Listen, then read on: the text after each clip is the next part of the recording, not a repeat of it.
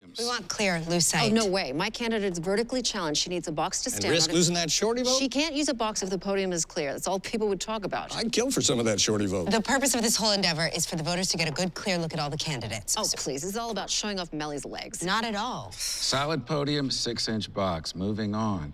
Whatever candidate is ahead and the BNC poll released 24 hours ahead of the debate is declared the front runner and gets the podium at center stage. Your poll, Well, you have a problem with our polling? your samples are tiny, your questions are vague. Frankly, your polling sucks. She's right. It isn't reliable enough to determine a front runner. The stakes of who's at the center podium are too high. we stand by our poll. This point is not negotiable.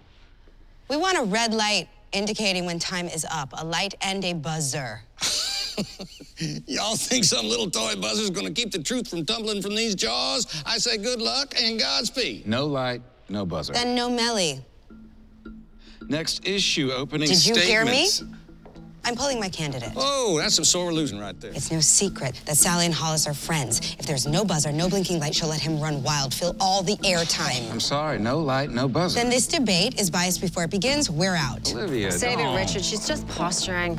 I'm pulling Melly and auctioning off a one hour exclusive interview with her to your competition. And whichever network gives me the most favorable terms gets to air that interview live, go head to head with your debate, and spend the hour slamming BNC's blatant bias while sucking half your ratings. Good luck explaining that to your advertisers. Miss Pope.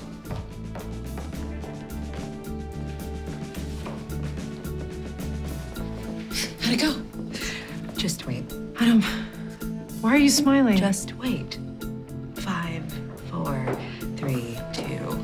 Okay, Olivia, lights and buzzers. Of my choosing. Fine. Good. Now about those podiums.